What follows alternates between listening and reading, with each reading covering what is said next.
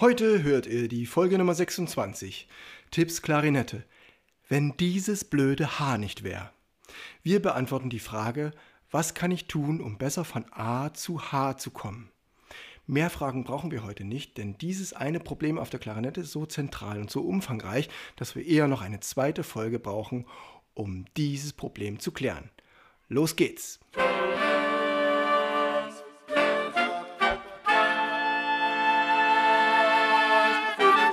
Taylors Bläser Podcast, der Wegweiser zum Lernen, Spielen und Unterrichten von Holz- und Blechblasinstrumenten. Hallo, liebe Bläserfreunde, willkommen zur Folge Nummer 26, Tipps Klarinette, wenn dieses blöde Haar nicht wäre. Ich habe sechs Sachen zusammengestellt, um euch dabei zu helfen, den Registerwechsel bei der Klarinette schön und erfolgreich hinter euch zu bringen. Wir steigen ein mit dem Bläserreim zu Folge 26. Ein schwarzes Holz vom Mittelmeer, das tief sich spielt, noch gar nicht schwer, birgt höher dann die große Klippe, die zähmt des ersten Fingers Wippe. Hell nun erblüht der Glanz mit Flair. Das ist ein Klarinettenlimerick. Also, wir gehen durch die Folge mit den sechs Punkten, die ich zusammengestellt habe und wir beginnen mit Nulltens. Nulltens, was passiert überhaupt, wenn ich vom A zum H spiele? Das A, dafür benutze ich den ersten Finger in einer Position, wie ich ihn für das H leider nicht gebrauchen kann. Das heißt, der erste Finger muss schon mal seine Position ändern. Alle anderen Finger sind gar nicht in Verwendung. Die restlichen neun Finger, wenn man beide Finger, beide kleine Finger verwenden will, muss man erstmal in Position bringen. Das heißt, wir haben neun Finger, die dorthin kommen müssen, um das H spielen zu können, wenn wir vorher ein A gehabt haben. Eine absolute Katastrophe. Denken wir im Vergleich dazu an das Saxophon. Das Saxophon spielt das C, der Finger bleibt auf dem C drauf, der ist also schon in Position und wir brauchen noch 1, 2, 3, 4, 5, 6 Finger, die dazukommen und der siebte Finger ist schon da. Und bei der Klarinette sind es neun Finger, denn der Zeigefinger selbst muss seine Position ändern. Was heißt das für die Statistik? Wenn wir zum Beispiel eine Griffverbindung üben, wir denken an den Anfang zurück, wir üben den ersten Finger, der geht hoch und der geht runter. Wenn wir den viermal diese Bewegung üben, dann können wir das schon ganz gut spielen. So, wenn wir jetzt das mit neun multiplizieren, weil wir müssen ja jetzt nicht nur einen Finger üben, sondern wir müssen neun Finger üben. Um den gleichen Übeeffekt zu haben, vom A zum H, wie vorhin bei einem Tonwechsel, wo nur ein Finger sich ändert, dann müssen wir auch die neunfache Überhäufigkeit machen, um dem Gehirn die Chance zu geben, jeden Finger auf seine Art zu justieren. Deswegen seid geduldig und wiederholt immer wieder diesen Sprung. Ich habe es mal für euch ausgerechnet. Also ihr müsstet die gleiche Stelle 36 Mal spielen, wo ihr sonst nur viermal gespielt habt, die Stelle. Das heißt, wenn ihr eine Tonleiter spielt, A, C, D, E, F, G, A, H, C, dann müsstet ihr die ganze Tonleiter, da werdet ihr nicht vorwärts kommen. Nur die Tonleiter bringt euch wenig. Denn ihr werdet die ganze Tonleiter bestimmt nicht 36 Mal üben. Ihr braucht 36 Mal, um diese eine Verbindung zu üben. Deswegen Geht zurück zu Folge Nummer 22. Dort findet ihr ein Einspiel. Da könnt ihr schauen unter Klarinette und ihr spielt dort die Abfolge und da geht es immer wieder über die gleiche Stelle drüber und schrittweise nach unten. So, soweit zur Statistik. Jetzt zur Nummerierung. Wir sind bei erstens. Was können wir tun, um besser von A zu H zu kommen? Die Antwort ist nichts. Ignorieren, drumherum üben. Wir üben den Übergang erstmal gar nicht. Wir spielen aber alles andere gut. Wir bringen unsere Luft gut in Fluss. Wir machen auch, dass die tiefen Töne gut und sauber ansprechen. Und wir spielen und entwickeln eine Selbstverständlichkeit. Wir spielen viel mit Legato, dass unser Luftfluss weiterkommt. Dann haben wir die Stelle noch nicht geübt und trotzdem sind wir schon auf dem Weg zum Erfolg. Zweitens. Wir brauchen eine elastische Anspannung. Erinnert euch an die Sportfolge Nummer 2. Das war Folge 17, Sehnen und Muskeln. Hört da nochmal rein, wie ich das erklärt habe, welche Fingerübungen gut sind und was in eurem Körper vorwärts vor sich geht, wenn es in den sportlichen Aspekt geht, von der Fingerbeweglichkeit und der Muskelaktivität eurer Finger. Wir müssen die kleinen Finger trainieren und auch alle anderen beweglich machen. Das ist eine besondere Herausforderung bei der Klarinette und es braucht eine elastische Anspannung. Drittens. Wir schauen uns an, wie die Mechanik funktioniert. Haben wir die Klarinette vor uns, gebaut aus Grenadilholz vom Mittelmeer, daher der Bläserreim. Ein schwarzes Holz vom Mittelmeer, das tief sich spielt, noch gar nicht schwer. Äh, wir sehen diese Klarinette vor uns und beobachten zum Beispiel, dass die Tonlöcher ziemlich groß sind. Das heißt, damit unsere Finger den Ton richtig abdichten können, müssen sie auf eine bestimmte Weise landen. Das andere, was wir sehen, ist die A-Klappe. Die A-Klappe betätigen wir mit dem ersten Finger.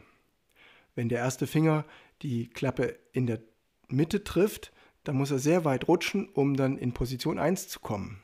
Ich empfehle den Finger seitlich aufzusetzen und zwar mit seiner oberen Seite.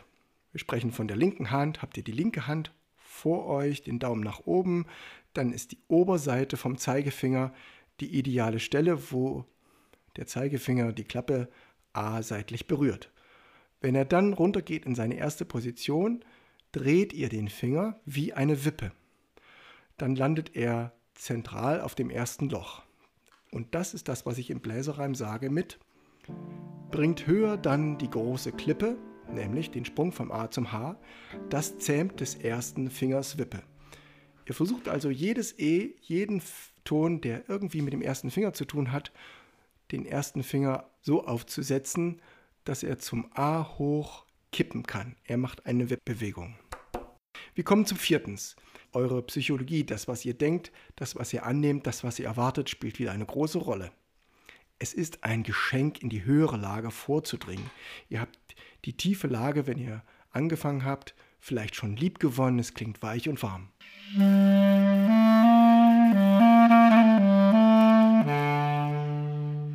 die hohe Lage kommt, dann kommt mehr Brillanz und mehr Helligkeit hinein.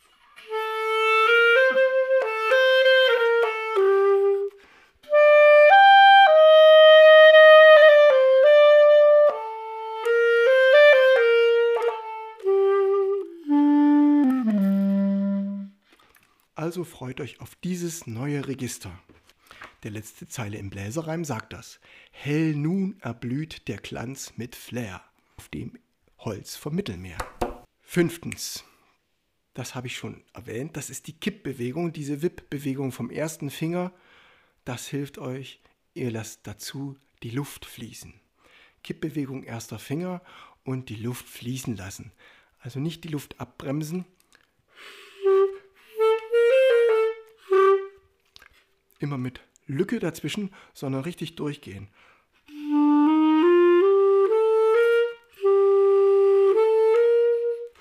und irgendwann wird es klappen. Es kann auch dabei helfen, die rechte Hand schon in Position zu bringen. Sie darf schon Löcher unten halten. Ein paar Löcher bedeckt halten oder zumindest den kleinen Finger schon einrichten. Und sechstens, Lieder spielen, Routine schaffen. Ihr habt Engramme und vertieft diese Engramme. Ich habe dazu auch in den Sportfolgen gesprochen. Engramme sind diese von selbst ablaufenden Abfolgen, die ganz automatisch gehen, weil ihr die oft vielfach wiederholt habt. Nicht nur viermal, nicht nur achtmal, sondern mindestens 36 Mal. Und wenn ihr das zehn Tage hintereinander macht, dann habt ihr 360 Mal die Folge gemacht. Wenn ihr ein halbes Jahr vergehen lasst, dann habt ihr 3600 Mal diese Folge gemacht.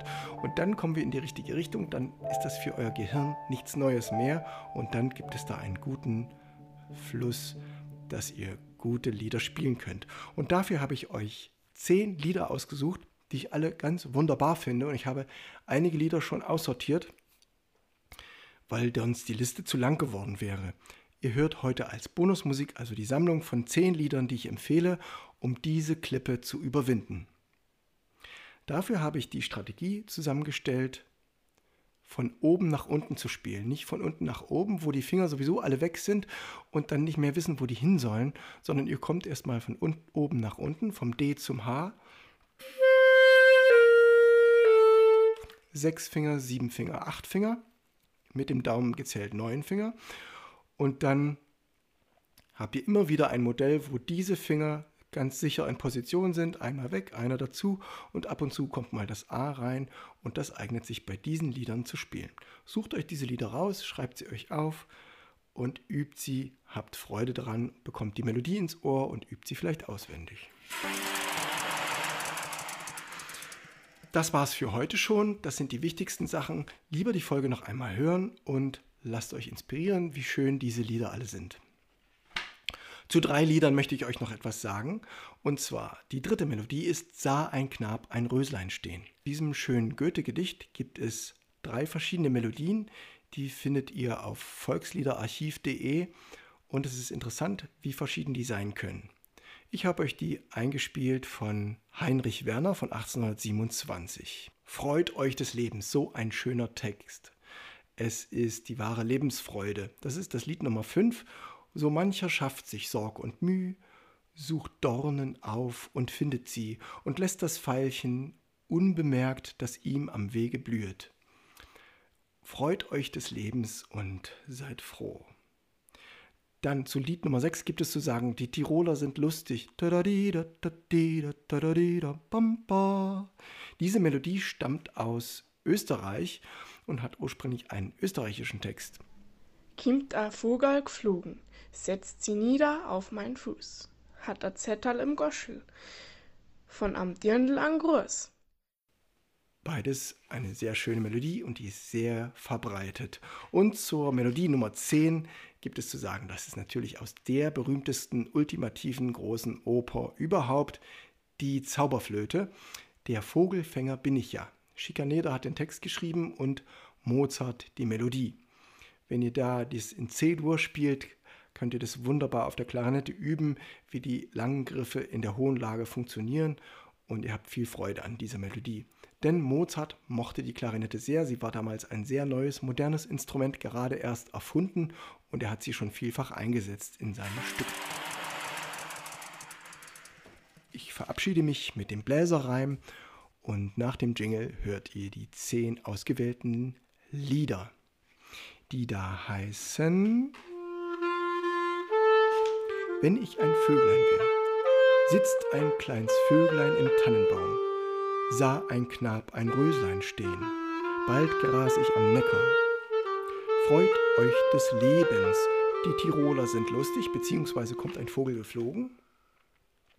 Kalinka, die russische Melodie. Achtens, geh aus mein Herz und suche Freud. Neuntens, Guter Mond, du gehst zur Stille von Engelbert Humperdinck. Und als zehntens großer Abschluss, der Vogelfänger bin ich ja. Bläserreim zu Folge 26. Ein schwarzes Holz vom Mittelmeer, das tief sich spielt, noch gar nicht schwer, birgt höher dann die große Klippe, die zähmt des ersten Fingers Wippe. Hell nun erblüht der Glanz mit Flair. Ciao, euer Steven Taylor.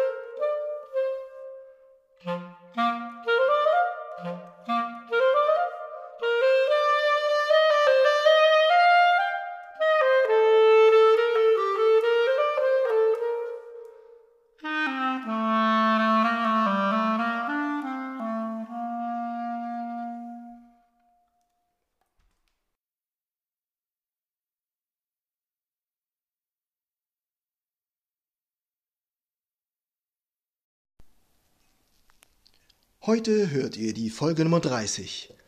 Auch Musik strömt an der See. Es geht um eine Liedgeschichte über die Ostsee und mein Album mit Posaune am Ostseestrand.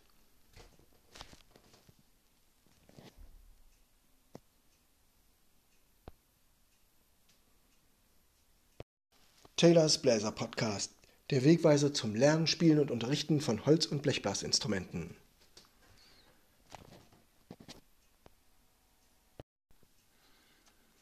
Willkommen, liebe Bläserfreunde, zur Folge Nummer 30.